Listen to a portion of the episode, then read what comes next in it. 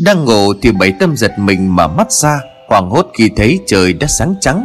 Anh bước vội xuống bộ ván ngựa Sò chân nhảy vô đưa guốc rong đi ra đằng sau sàn nước.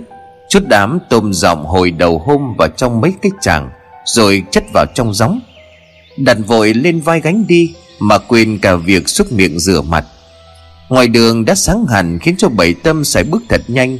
Anh sợ lỡ buổi chợ vì từ nhà đến chợ xóm chiếu phải hơn 8 cây số, Đi bộ mà còn gánh nặng Thì phải hơn 2 tiếng mới tới. Do ngủ quên cho nên mấy giờ mới dậy, Thế trời đã sáng rõ như vậy, Thì ít gì cũng gần 5 giờ sáng Bảy tâm chép miệng than. Chèn ơi, cái điệu này cầu 7 giờ mình mới tới chợ, Trễ dữ ha. Anh bước vội như chạy, Vì tới chợ càng sớm càng dễ có bạn hàng, Và tôm thì lại có giá. Trễ một chút khó đủ mọi chuyện. Mấy bà ngồi trên sạp mua được hàng trước rồi, Họ sẽ trả giá rẻ mặt Nếu không bán cho họ ngồi mà bán lẻ, Thì tới trưa không hết số tôm này không? Mọi lần cứ tới chừng 4 giờ, Thì má anh thức giấc tới kêu anh dậy. Rồi má một gánh con một gánh, Cùng gánh tôm đi bán. Cho nên trên đường đi có hai má con, Trò chuyện vừa vui vừa đúng giờ, Không bị trễ. Nhưng do chiều hai ngày trước Má của anh bị trúng nước xanh bệnh, Cho nên phải nghỉ ở nhà. Bởi vậy bữa nay không có má kêu dậy, Thành ra anh ngủ quên tuốt tới sáng bét. Nghĩ vậy cho nên anh bị tâm lo cắm đầu bước đi thật nhanh, Không để ý gì chung quanh. Đi một đỗi dài nữa là nghe thấm mệt, Cho nên giảm tốc độ lại một chút, Chứ không dám ngừng lại nghỉ. Lúc này anh mới dám nhìn chung quanh Và hơi ngạc nhiên khi thấy trời đã sáng rõ mặt. Mà sao trên đường lại vắng hoe như vậy? Nãy giờ đi cả nửa tiếng đồng hồ mà chưa gặp một người nào. Anh tự nghĩ bụng. Chắc chế quá cho nên mấy người đem tôm cá lên chợ như mình đều đã đi hết. Mà hồng chừng họ tới chợ xóm chiếu rồi cũng nên. Nghĩ vậy cho nên càng nóng lòng, Anh xốc lại gánh tôm rồi tiếp tục rào bước. Và qua khỏi cầu miếu một khúc Bảy tâm chợt cảm thấy Gánh tôm hình như hơi nặng hơn nãy thì phải dáng đi thêm chút nữa Càng thấy phía sau gánh tôm của mình càng lúc càng nặng, Tựa như là có người đang chỉ kéo lại. Tuy vậy, bảy tâm cho rằng, Do nãy giờ mình đi lẹ quá cho nên mất sức, Mới cảm thấy gánh tôm bị nặng vậy thôi. Nghĩ vậy cho nên anh nói thầm, Ôi, thì lỡ trễ rồi, nghỉ một chút cho khỏe rồi đi tiếp. Chứ đi kiểu này có tới chợ thì cũng mệt đứt hơi. Sao rồi ngồi bán nổi? Tính vậy, anh dừng lại Đặt gánh tôm xuống bên lề đường ngồi nghỉ. Vừa đặt gánh xuống thì bảy tâm hình như nhìn thấy một cái bóng trắng Từ mấy cái chàng phía sau thoát ra và biến mất liền. Dù có chút ngờ ngờ bởi có cái gì đó hơi khác thường, Nhưng anh lại cho rằng Do mình mệt quá khiến cho mắt hoa lên, Chứ làm gì có gì lạ đâu. Có lạ chăng là chỉ một mình anh trên con đường? Thay vì giờ này dù mấy người gánh cá tôm đi bán như anh, Đã đi đến hết chợ. Thì ít ra những người đi làm đồng, Đi cấy cũng phải thấy chứ. Ai đời mà cành đồng không mông quạnh như giả Anh ngó tới ngó lui, Đúng là không có bóng người nào trên con đường hay trên đồng cả. Hình như mọi người vẫn còn ngủ say, anh buột miệng. Thiên địa ơi, hay là còn khuya lơ, khuya lắc chứ sáng nổi gì? Nghĩ vậy cho nên anh ngước mắt nhìn trời thì thần thánh ơi, trăng 16 mới xế về hướng tây một chút như vậy giờ này nhiều lắm là một hai giờ khuya, chết nào đã sáng như nãy anh tưởng. Bởi hồi nãy khi thức dậy, rồi ba chớp bốn nháng thấy trời đã trắng trắng, là do ánh trăng 16 Vậy mà sơ ý anh tưởng rằng trời sáng thiệt, Cho nên mới hấp tấp lo đi cho thật nhanh. Không kịp dòm kỹ thành ra mới ra cớ sự này. Thiệt là bất nhơn hết sức. Anh tính quay về lại Nhưng mà nhắm chừng nãy giờ đã đi gần nửa đường. Mà quay lại thì cũng mệt. Bởi vậy cho nên bây giờ thùng thẳng mà đi, Có lẽ tốt hơn. Nếu mình tới bến đò sớm, Chưa có đò Thì kiếm đại chỗ nào chưa bắt một chút có sao đâu. Ngồi nghỉ một hồi, gió khuya mắt lạnh, Khiến cho bảy tâm màu chóng thấy người khỏe khoắn lại. Liền đứng dậy quẩy gióng tôm lên vai rồi bước đi. Lần này thì bước đi thông thường chứ không gấp rút như hồi nãy. Trên con đường đất thẳng tắp dưới ánh trăng sáng vàng vặc của ngày 16 Cây cầu rạch đĩa xuất hiện ở xa xa. Bảy tâm thầm nghĩ Chà mới đó mà đã được nửa đường rồi. Vừa đi đó bỗng nghe tiếng sột soạt vang lên ở phía sau lưng. Anh vội vàng quay đầu nhìn lại. Thì cách chừng tám chín thước, Một đống đen thù lù như một người nào ngồi bệt lết theo. Cái đó là nó cất tiếng rên Nên là có ý hổ nhát. Mà hễ bảy tâm bước chậm Thì nó lết theo chậm. Đi lẹ thì nó lết theo lẹ. Tức mình anh đi chậm lại, Cố ý đợi nó đến gần một bên Thì quất cho nó một gậy. Do lúc nào anh cũng chống theo cây tầm vông, Bằng bắp tay làm gậy, Trước là để giữ thăng bằng. Vì đường đắp đất hễ trời mưa rất trơn trượt, Sao là đề phòng chuyện bất ngờ? Nhưng không như dự tính của anh, Cái bóng đèn lết theo cũng chậm lại Và nó cũng đã dừng lại hẳn. Khi đằng trước bảy tâm ngừng bước Do cố ý đợi nó lít tới là ra tay. Bởi trước đây anh cũng có nghe chòm xóm đồn về con ma lít này như sau. Hồi đó ở khúc đường này, Thường có một ông già ăn mày què giò. Hồng có biết người xứ nào tới, Thường lết đi ăn xin. Cho tới một bữa nọ lết tới khúc này Bị xe nhà binh Tây cắn chết, Rồi chiếc xe đó bỏ chạy. Mặc cho cái thây đầy máu me nọ Nằm một đống ở trên đường. Trong xóm ở đó thấy tội nghiệp cho nên giáp lại, Đem thầy của ông già ăn mày nọ, Xuống lề đường chôn cất tử tế. Nhưng rồi sau đó Không biết vì oan uổng uất ức lẽ gì Mà thường hiện lên nhát người qua lại. Hễ tới 8-9 giờ đêm, Đi một hai người tới khúc này, Thường bị một cái bóng đen thui, Ngồi dưới đất lết sồn sột theo. Cùng với tiếng rên lúc lớn lúc nhỏ để nhát, Nghe thật ớn sừng sống. Khi thì nó lết sột soạt ở đằng sau, Lúc thì bóng con ma lết nọ đen thui một đống. Chèn vô giữa hai người cất tiếng rên, Rồi ngửa tay lên như là muốn xin xỏ cái gì. Thì nó chỉ nhát cỡ đó, nhưng mà người nào yếu bóng vía hay là nhát quá, thường là làng bài hài bỏ chạy thục mạng. Còn con ma lết nọ cất tiếng cười, mà lết lẹ rượt theo một hồi, chừng nào qua khỏi khúc đó thì mới hết đứng đợi một lúc thấy ma lết không theo nữa, thì bảy tâm tiếp tục bước. Tiếng sột soạt cùng với tiếng rên đáng ghét kia nhanh chóng rượt theo. Tuy rất bực bội nhưng mà cũng chưa biết phải đối phó với con ma này ra sao, cho nên anh đành đi thiệt lẻ. Với mục đích là nó lết theo không kịp, hay là qua khỏi khu vực của nó, thì con ma lết nọ không còn quấy nhiễu anh nữa. Công may là mới đi thêm vài bước thì bất ngờ tiếng hực của chó vang lên ở sau lưng, khiến cho anh quay đầu lại nhìn.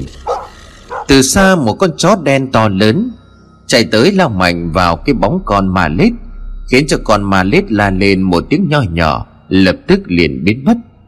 Khi đã làm cho bóng ma nọ biến mất, con chó tiếp tục chạy tới trước, rồi ngang qua chỗ của bảy tâm. Sau đó nó đi lững thững chậm chậm trước mặt, cách anh chừng chín mười bước. Dù không sợ ma lắm nhưng nãy giờ cứ bị ma lết theo nhát làm phiền, khiến cho bảy tâm vừa khó chịu vừa ơn ớn. Bây giờ đã cảm thấy vững dạ hơn khi có con chó mực không biết từ đâu chạy tới, rồi đi phía trước mặt. Nó như một cứu tinh cho anh. Lúc này chưa biết phải đối phó, con ma lết theo sau như thế nào, thì con chó mực đã phóng vô con ma lết khiến cho bóng ma nọ sợ hãi biến mất. Bởi bảy tâm thường nghe mấy ông bà già cả nói là, Tụi mà có tật sợ chó mà nhất là chó mực.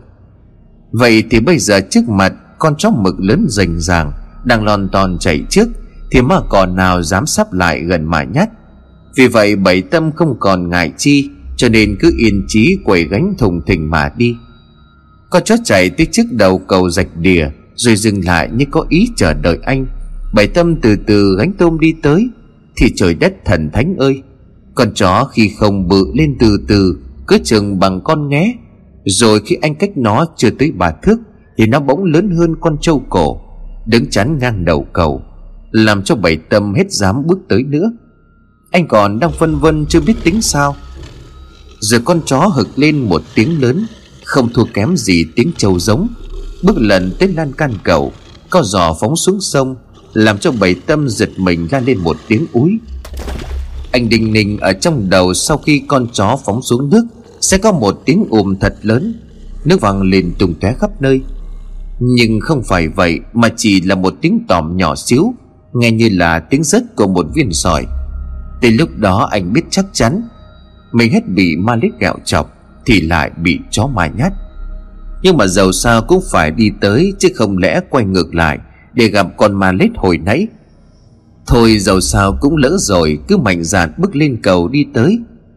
Khi mà bảy tâm đi ngang giữa cầu, Thì từ dưới cầu vang lên một loạt tiếng rên, Giống như là tiếng rên của người bệnh, Nghe âm u lạnh lẽo khác thường. Nghe thiệt là ớn óc, Khiến cho người vốn có chút gan dạ như bảy tâm, Mà cũng lạnh lạnh sưng sống nổi hết cả da gà. Dẫu anh cũng biết mình đang bị ma trêu chọc, Vậy mà không sao tránh khỏi giật mình một cái. Để rồi thầm trách bản thân. Thiệt tình ai bảo sớn sơ sớn xác, Không dòm kỹ trước sau, Cho nên đi trong giờ linh cổ họ. Nhưng mà bây giờ nếu mà có bỏ chạy, Thì càng khiến cho tụi ma nó lừng thêm. Nhát mà nữa, Vậy thì tội gì mà phải ớn tụi nó? Lỡ rồi tới luôn. Nghĩ vậy cho nên anh mau chóng lấy lại bình tĩnh, đặt gánh tôm xuống mặt cầu ván, rồi do tức mình. Bảy tầm lấy sức dẫm mạnh cẳng ba cái thịt lớn lên trên mặt cầu sau đó anh trầm giọng quát lên một tiếng im, rồi lại một tiếng tõm thấp lại. Chờ một chút không thấy có thêm hiện tượng gì, thì anh quẩy gánh lên vai và tiếp tục đi tới. Trăng 16 vẫn sáng vằng vặc, soi rõ con đường đất đỏ thẳng tắp, Mà hai bên là ruộng, cùng với cánh đồng trống trải dài. Gió khuya mát rượi như là tiếp thêm sức mạnh cho người thanh niên, Không còn thấy mệt nhọc như lúc đầu. Cứ như vậy bày tâm xài những bước dài Mong sao càng sớm tới bến đò càng tốt, Vì ít ra ở đó còn có xóm nhà. Dù rằng bây giờ còn quá sớm Thì chắc chắn mọi người vẫn còn ngủ say. Nhưng dẫu sao có xóm nhà Mà vẫn còn hơn nơi đây, Cả đồng không mông quạnh Chỉ một mình anh với cánh tôm trên vai Đi giữa trời khuya. Đi một hồi lâu nữa thì bầy tâm cảm thấy hình như có cái gì đó hơi lạ, Liền đưa mắt nhìn thì phát hiện Thế làm như nãy giờ mình vẫn còn lần quần ở một chỗ, Bởi cái cầu rạch đĩa Nằm một đống đen xì xì ở phía sau, Cách không bao xa. Con đường vẫn trống trải vắng lặng, Nằm im lìm trong ánh trăng vằng vặc của khuya 16 Khúc ruộng trống trải của xóm rạch vẫn còn như ngủ say. Thế vậy bảy tâm vô cùng sừng suốt mà nghĩ Hồng lẽ mình bị ma sắt Nghĩ vậy liền đặt gánh tôm trên vai xuống từ từ hít vô một hơi thật dài Rồi từ từ thở ra. Làm mấy bận như vậy, Thấy một mình hoàn toàn tỉnh táo, Nên ngó chung quanh một vòng thật kỹ. Coi có điều gì khác thường không, Rồi mới tiếp cánh đi. Tuy vậy, trong bụng vẫn phập phồng e ngại, Bị ma dắt cho nên hết sức để ý hai bên đường. Coi mình đi tới thiệt hay lòng vòng như hồi nãy. Mấy cây cầm lặng lẽ đứng bên lề một con đường như cho biết anh đã đi khỏi khúc cầu rạch đìa, Gần một cây số. Đến đây bảy tâm thở mạnh như vừa chút được gánh nặng.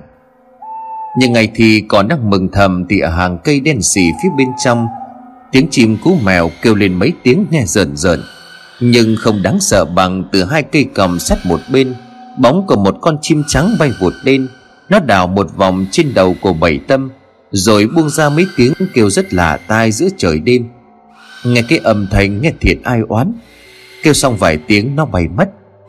Tuy mấy chuyện đó không làm cho anh nào núng nhưng anh cũng thấy tức mình vì mấy trò quấy rối của đám ma cỏ không còn cách nào hay hơn cho nên đành cắm cổ đi thật nhanh mong cho sớm đến bến đỏ khi mới đi thêm vài bước bỗng bảy tâm đạp nhầm cái gì đó dưới chân cảm thấy nhão nhét, Giống như là phân trâu hay đống sình non.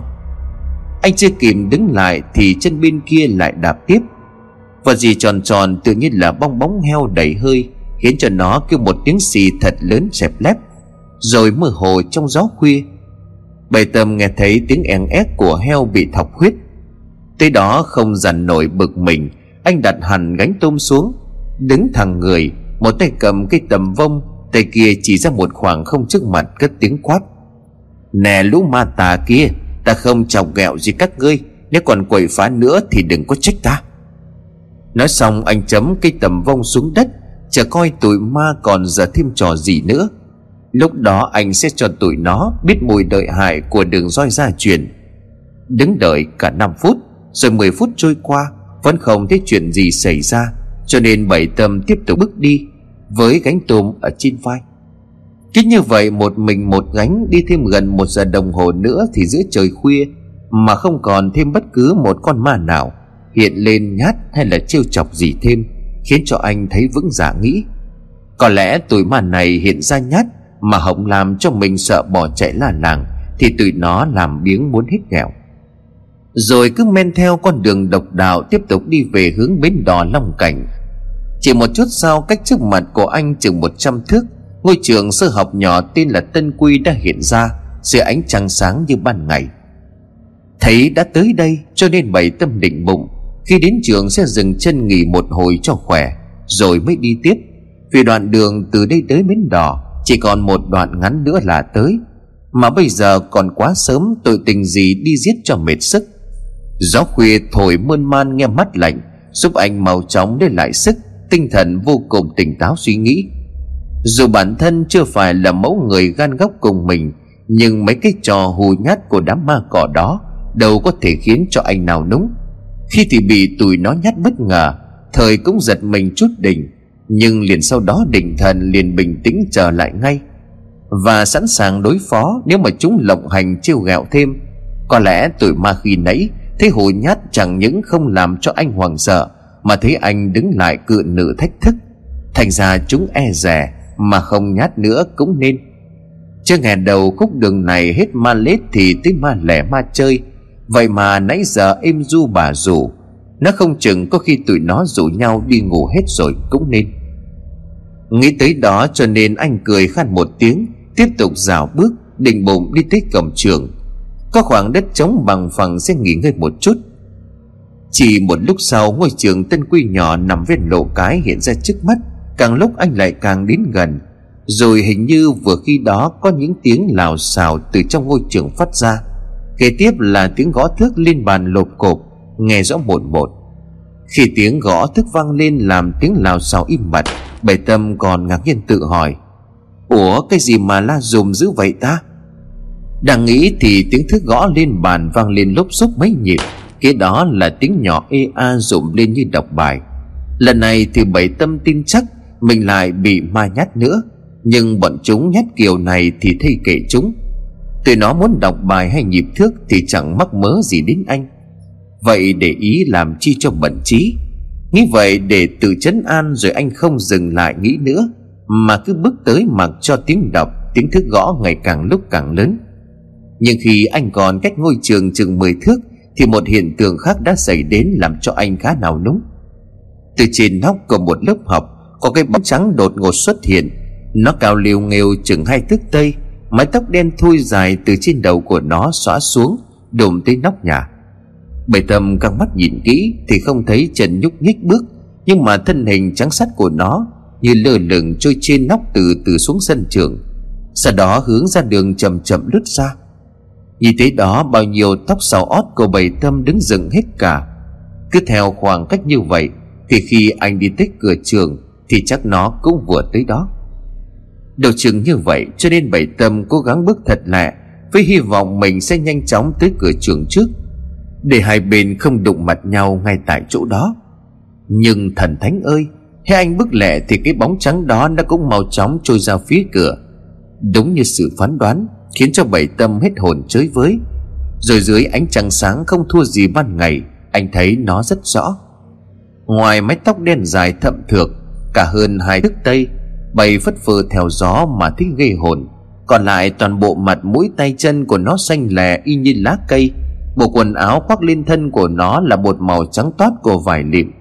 Dòm càng thấy làm bảy tâm phát nóng lạnh. Cả hai càng lúc càng gần đối với bảy tâm bây giờ, nếu có quay ngược lại cũng trễ. Bởi nói không chừng khi quay đầu bỏ chạy, biết đâu con quỷ nọ sẽ đuổi theo, rồi nắm gióng tôm ghi lại. Nhà hàm răng nhọn hoắt, Có thêm hai cái nanh dài sọc ra cười để nhát. Nghĩ tới đó, anh muốn buồn rùn chân tay, Nhớ lại chuyện kể về con quỷ này. Anh từng được nghe, Mấy người cao niên trong xóm, Trong làng thuật lại thì Cách đây ngoài ba chục năm, Cái miệt đất xình lầy đầy ao vũng, Ở bờ sông bên kia có một nhóm người rất hung dữ tụ tập lại. Trong đó đầy đủ các thành phần tội phạm Thành phần bất hảo như tụi du côn Du đãng, trộm cướp.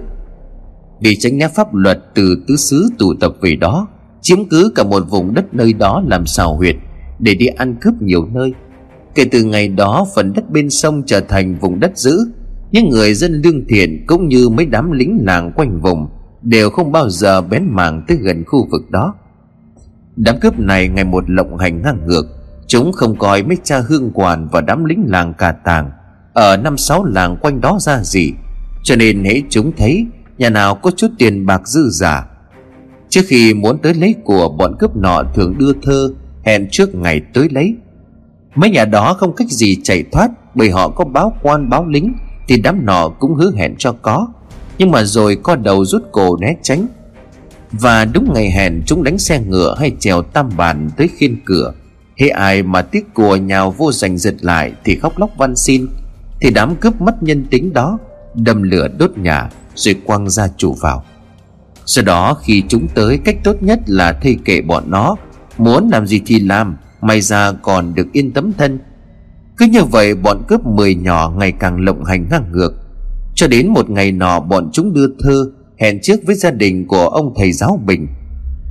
Trong thư hẹn đến sáng sớm ngày mai sẽ cho người giúp cô Liên Là cô con gái út của ông giáo Về làm vợ nhỏ thứ sáu của tên cầm đầu, Bằng cướp mười nhỏ. Vì cô út Liên không những có gương mặt trắng trẻo, Tươi đẹp, không thua gì tranh vẽ, mà tay chân làn da cũng trắng mịn như bông bưởi. Ngoài ra lại còn có học thức, tính tình thì hiền lành, siêng năng, khiến cho nhiều trai làng say đắm. Mà có anh nào dám đèo bồng mơ ước tới khi tiếng đồn về nhan sắc của cô út liên tới tai của tên đầu bảng mười nhỏ, thì hắn liền ra lệnh cho bọn đàn em đem thờ tới nhà của ông giáo bình hẹn ngày giờ rước dâu. Thấy tai họa sắp ụp xuống đầu, cho nên ông giáo nghĩ chỉ còn cách lập tức đưa cô út lên Sài Gòn, Tìm người thân tá túc lánh nạn, Rồi sau đó hãy tính. Vì vậy, ngay đêm hôm đó, Cô út liên chuẩn bị hành lý gọn gàng, Thức cho tới gần 4 giờ sáng bữa sau Cô út khăn gói lên vai, Gạt lệ chào từ giã cha mẹ, Rồi mở cửa sau lẻn bước ra. Nhưng cô đi chưa được 10 bước, Thì từ trong bụi chuối Bốn tên cao lớn chờ sẵn, Chú khoanh tay bước ra chặn lại.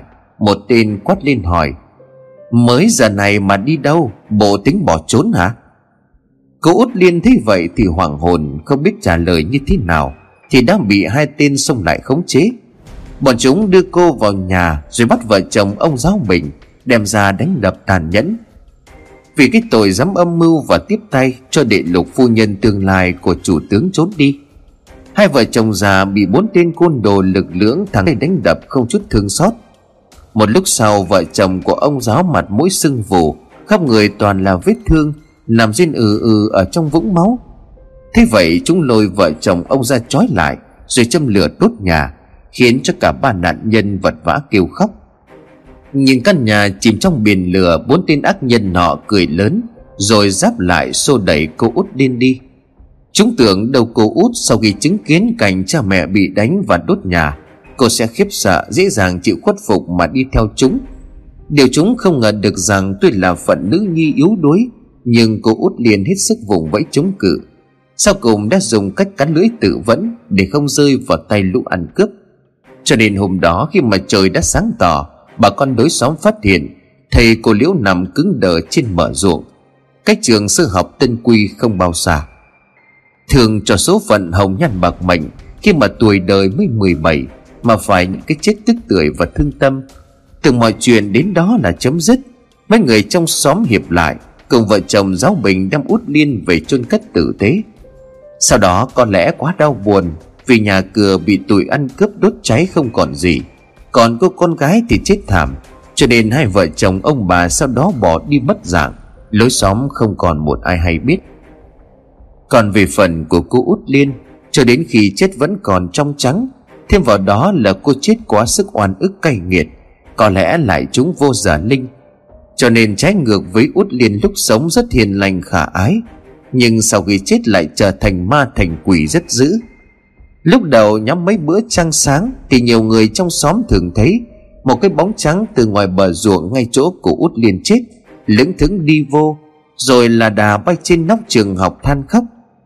Ban đầu thấy vậy nhiều người rất sợ hãi, nhưng mà giết rồi họ cũng quen, Bởi chỉ vào những đêm có trăng, Hồn ma của út liền mới hiện ra, Đứng trên cao mà khóc than Chứ không hề chọc phá ai. Cho tới đúng một năm, Sau cái ngày mà cô út điên chết Mấy người đi cấy sớm chợt thấy, Có hai cái thây đàn ông trình hình nằm một đống lớn, Sát chỗ của út liền chết năm ngoái. Mấy người đó thế vậy thì giật mình một lượt, Thi nhau là làng xóm um trời. Khi có đông người kéo tới Thì họ nhận ra một cái thây, Bận bộ đồ sa sầu màu xám, Lớn còn trắng trèo Trên cổ cái sắc đó giấu mười ngón tay nhọn sâu hoắm, Máu tươi còn gì gì chảy ra. Mọi người sống vô nhìn kỹ Thì nhận ra tên xấu số đó không ai khác, Đó chính là tên mười nhỏ, Đầu đàn của bọn cướp khét tiếng ở trong vùng. Cái sắc bên cạnh là đồng đảng của y. Thế vậy mọi người đều cho rằng Hai gã nọ chắc chắn bị sự trả thù của hồn ma cô út liên Thấy kẻ ác đã đền tội cho nên mọi người ai cũng cho rằng Sau khi đã trả được đại thù thì hồn ma nọ sẽ siêu thoát. Nào rẻ đâu tới năm sau cũng đúng vào cái giờ đó. Có thêm hai xác đàn ông dữ dằn, Cũng nằm sấp mặt chết gần chỗ hai gã trước. Lúc này bà con trong xóm mới lắc đầu lẻ lưỡi kinh sợ Bởi sự trả thù quá dữ dằn của hồn ma út liên. Rồi cũng từ đó vào mấy ngày trăng sáng, Cứ nửa đêm trở đi cho tới ba bốn giờ sáng, Hồn ma của út liên hay hiện lên chọc phá, Những người đàn ông đi một mình, Mà không phân biệt quen hay lạ, Hiền lành hay bình thường, Hay là dung tượng ác nhân anh nào xui xẻo bị hồn ma nọ nắm trúng Thì khi về nhà liền sanh bệnh. Nếu ít thì cũng hết cả tuần hay là 10 ngày, Còn nặng thì nằm liệt cả tháng. Có khi như là người mất trí khùng khùng cả một năm mới hết. Còn ai biết nhà thì cúng kiến khấn vái Thì ít bữa sẽ hết. Bài tâm nãy giờ như đến câu chuyện mà mấy cô bác lớn tuổi trong xóm nói về bóng ma đồ trắng xóa, thường hiện lên ở nóc ngôi trường sư học này khiến cho anh cảm thấy nỗi sợ hãi bắt đầu dâng cao. Cái bóng con ma áo trắng, tóc dài đen thui kia dường như cũng cảm nhận được nỗi sợ hãi trong lòng của bảy tâm. Sau đó nó cứ lặng lẽ trôi về phía anh mỗi lúc một gần. Tới khi hai bên còn cách nhau độ chừng bốn năm bước chân, thì mồ hôi đã lạnh thấm ướt lưng áo của bảy tâm. Ngay sau đó dường như anh đã được ai nhắc. Dù ma quỷ gì cũng ớn tiếng gà gáy, Bởi tiếng gáy của chúng báo hiệu trời sắp sáng. Mà loài ma quỷ thì rất sợ ánh mặt trời. Bởi vong hồn của chúng sẽ dễ dàng bị thiêu rụi thành hư vô Dưới thứ ánh sáng đó. Chợt nhớ ra điều gì đó, bầy tâm vội gióng gánh xuống đất. Kế tới liền dẫm mạnh hai cẳng xuống đất, Ra tiếng vỗ cánh gồ gà, Rồi ngửa cổ lên gáy một hơi thật dài. Tiếng gáy giả của anh vang vọng trời khuya lạnh lẽo. Bất ngờ nghe như vậy, bóng trắng ma quái nọ liền sững lại. Nhưng sau đó nó có lẽ nó nhận ra đó chỉ là tiếng gáy giả Thế là nó liền hờ lên một tiếng nghe âm u trầm thấp, Rồi nó tiếp tục trôi về phía cửa trường. Bệ tâm dáng bình tĩnh, cố gắng gáy thêm bận nữa, Nhưng mà lượt này bóng trắng kia vẫn thản nhiên trôi lẹ ra, Khiến cho anh hồn vía như là muốn lên chín tầng mây. Nhưng may mắn đã mỉm cười với bảy tâm, khi tiếng gáy anh cất lên đã chiêu tức bọn gà trong xóm gần đó, hoặc là khiến cho chúng tưởng trời sáng thật, cho nên một con cất tiếng gáy theo rồi nhiều con khác bắt trước gáy phụ họa. Tiếng vỗ cánh cùng với tiếng gà vang rộ khắp mấy chập. Nghe xôn xao cả trời khuya đang dần về sáng. Lần này thì quả nhiên là tiếng gà gáy thật. Bóng trắng nọ không dám chần chừ. Nó quay ngoắc lại một cái rồi tuốt vô trong và chẳng mấy chốc, Bóng dáng của nó như tan biến trong ánh trăng 16 Tiếng nhịp bước cùng với tiếng EA đọc bài um sùm trong trường nãy giờ cũng đồng loạt im re. Cả không gian nơi đây lần nữa trở nên vắng lặng. Bảy tâm thấy vậy mừng hơn lợm được cục vàng, Anh lẹ làng đặt gánh tôm lên vai, Bước đi như chạy về hướng bến đò Long Kiềng Mà không dám quay đầu lại. Từ trên cao trăng vẫn sáng lung linh.